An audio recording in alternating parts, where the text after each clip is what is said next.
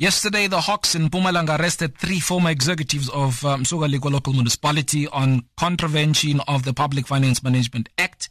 Among the accused is 2 former municipal managers and former CFO of the municipality. The trio is alleged to have exchanged the property belonging to the municipality, which included the reservoir and the water pump, which were meant to serve the basic needs of the community.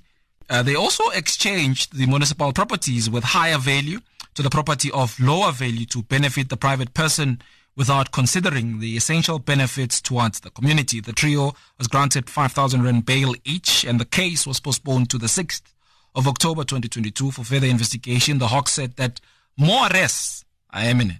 And I'm now joined on the line by the spokesperson of the regional area there in Gert Sibande of the African National Congress, Thulasizwe Thomo. He's on the line. Thulasizwe, good evening, my brother. Thank you so much for taking, time apart to speak to us. Looking at the arrest that was made by the Hawks yesterday, and we since learned of it today. I mean, what becomes the party's reaction mainly on what has happened. Thulasizwe. No, thanks, Musa. Evening to you and your listeners.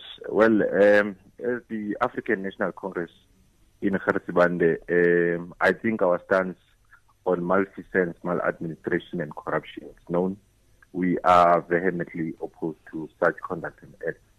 But we will, for now, don't want to venture into the demerits and merits of the case, but rather allow the law enforcement agencies, including the NPA, to probably take the matter forward and arrive to a logical conclusion as to prove the innocence of the alleged individuals. So I think as the African National Congress, we are so far saying the law must take its course, but the principle of innocence until proven otherwise should be applied.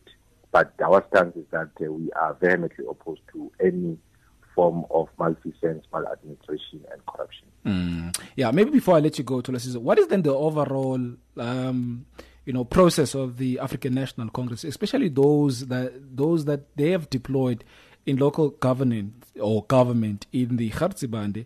Is there a way that you somewhat capacitate those individuals to be able to spot out, wrongdoing in the local municipalities? Well, I think deployees of the ANC, they are quite aware of what the ANC wants and expect of them. So they know that the African National Congress is quite opposed to any wrongdoings, including issues of corruption, like I've just mentioned.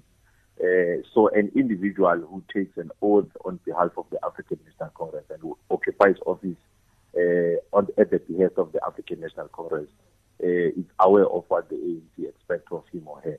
So we do from time to time remind deployees of the ANC on how they should conduct themselves in ensuring that they keep their conduct in line with what the ANC wants and in line of what the legislations of government want.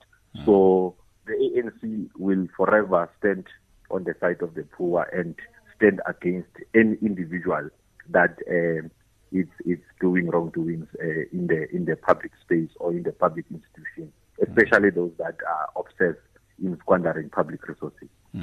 Thulasizwe, my brother, really appreciate your insight and just the view of the African National Congress in Gert Sibande. Thank you very much, my brother.